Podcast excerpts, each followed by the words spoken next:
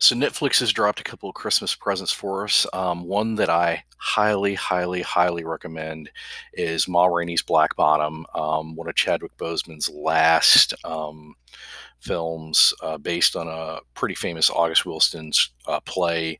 Um, it's a little older, but uh, it feels like it was a little bit shortchanged. But other than the ending being a little bit shortchanged. The performances are unbelievable. The score by Branford Marsalis is phenomenal.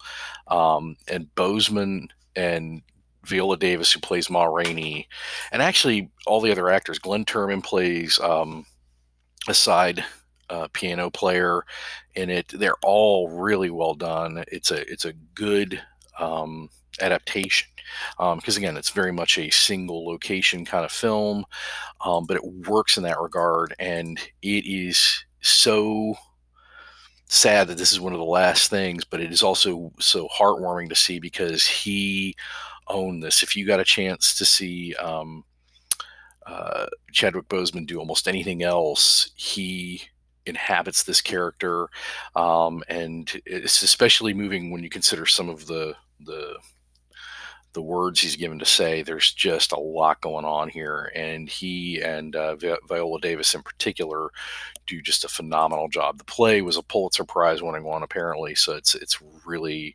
Uh, over the top good in terms of what you're going to get out of it. And if you like anything by August Wilson, it's going to be really good. I, you know, I, there's a decent chance he will get a posthumous uh, Oscar for this. Um, he's so good in it.